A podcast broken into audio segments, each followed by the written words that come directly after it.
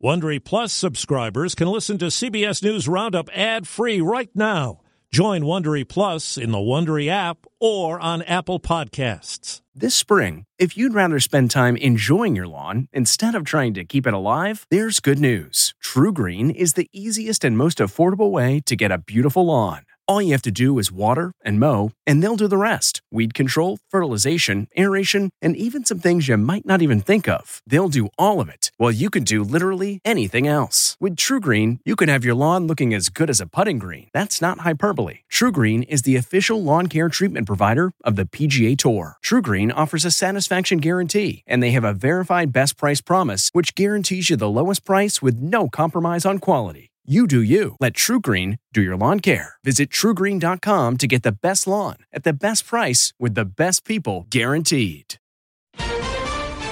Lone Star standoff. We are in a fight to save our democracy. Vaccine nerve damage warning. It is remarkably rare.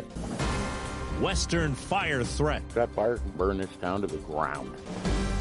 Good morning. I'm Steve Kathan with the CBS World News Roundup. Dozens of Democrats in the Texas state legislature are now in Washington, D.C., and they plan to stay there for the balance of a special session called to pass Republican election bills. Here's CBS's Ed O'Keefe. More than 50 Texas House Democrats arrived in the Washington area last night after fleeing a special session of the Texas legislature called to address about a dozen issues, including changes to state elections laws. There is nothing special about this special session. This is a suppression session. We're not going to put up with that. Democracy is on the line. The eyes of the nation are on Texas. Texas Democrats killed a similar Republican backed elections bill in May by walking out in the closing minutes of the regular session. So Governor Greg Abbott and Republicans are trying again.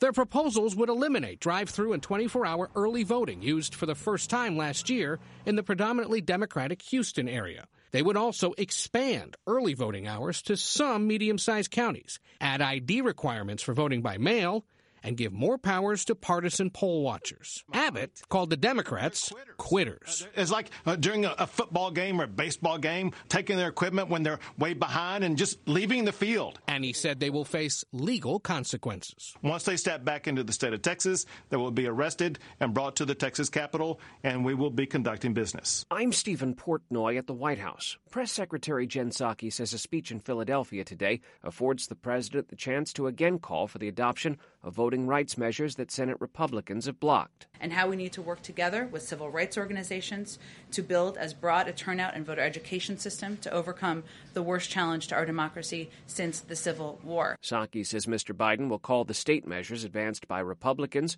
authoritarian and anti-American. There's a new FDA warning about the Johnson & Johnson COVID-19 vaccine. The one-shot dose could be linked to the risk of a rare neurological condition, Guillain-Barré syndrome. The importance of putting this on the label is in spirit of true transparency so patients and doctors can be aware that if there is muscle weakness, it can be treated early. CBS's Dr. David Agus. There have been 100 reports of this, with most patients needing hospital treatment and one reported death.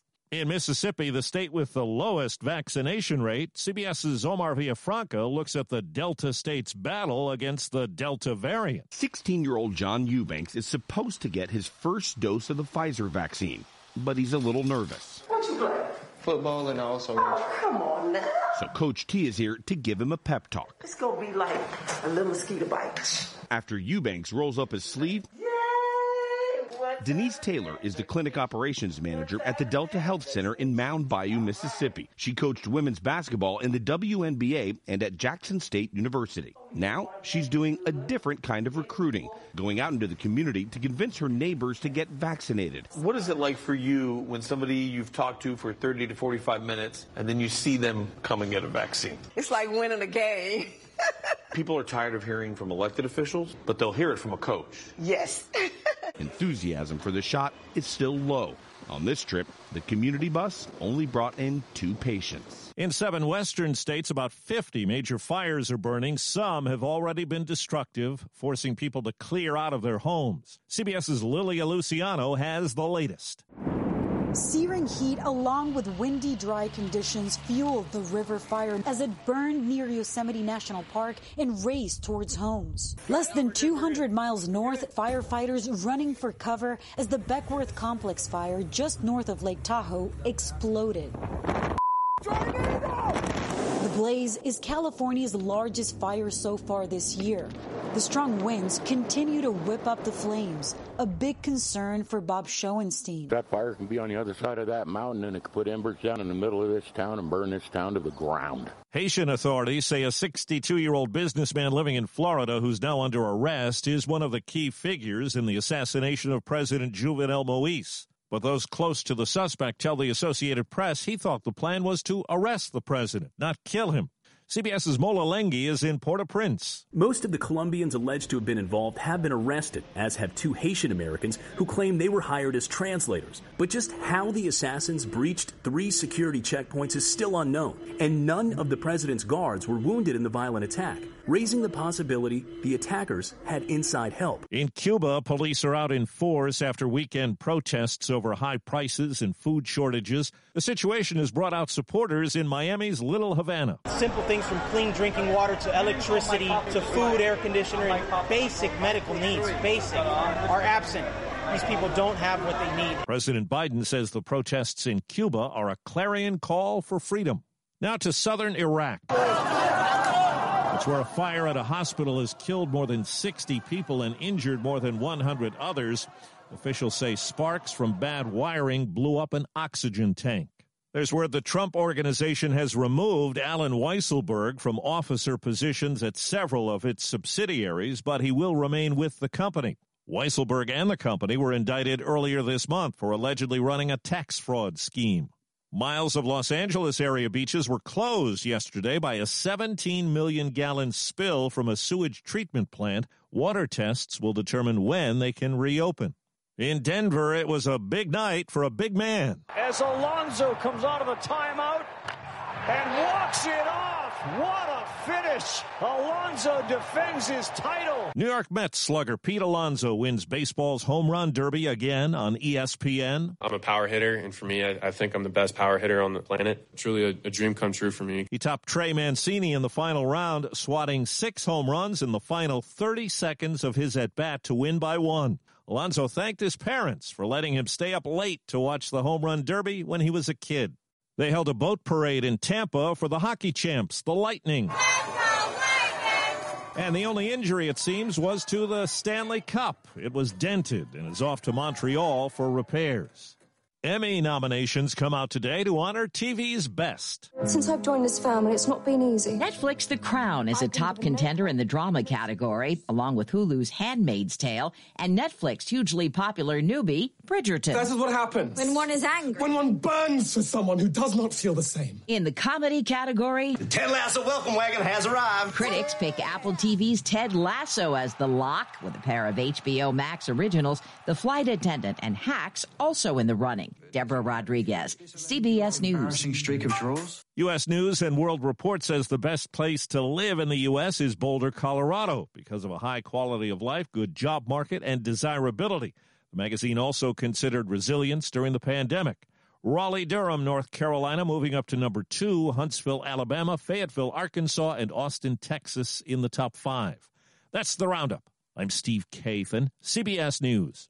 If you like CBS News Roundup, you can listen early and ad-free right now by joining Wondery Plus in the Wondery app or on Apple Podcasts. Prime members can listen ad-free on Amazon Music. Before you go, tell us about yourself by filling out a short survey at wondery.com/survey. Behind every successful business is a story, and some of them might surprise you. Like how Chobani's first yogurt factory was discovered on a piece of junk mail, or how the founder of the multi million dollar cosmetics brand Drunk Elephant was told by everyone, including her own mother, that the name sounded like a dive bar. I'm Guy Raz, and on my show How I Built This, I talk to founders behind the world's biggest companies to learn the real stories of how they built them. In each episode, you'll hear entrepreneurs share moments of doubt and failure and talk about how they were able to overcome them on their way to the top. How I Built This is like a masterclass in innovation and creativity from the people who've done it all. Follow How I Built This wherever you get your podcasts. You can listen to How I Built This early and ad-free right now on Wondery Plus.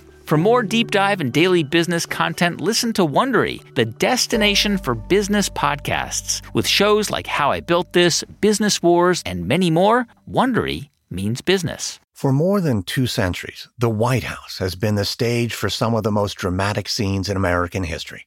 Inspired by the hit podcast American History Tellers, Wondery and William Morrow present the new book, The Hidden History of the White House. Each chapter will bring you inside the fierce power struggles, the world altering decisions, and shocking scandals that have shaped our nation. You'll be there when the very foundations of the White House are laid in 1792, and you'll watch as the British burn it down in 1814. Then you'll hear the intimate conversations between FDR and Winston Churchill as they make plans to defeat Nazi forces in 1941.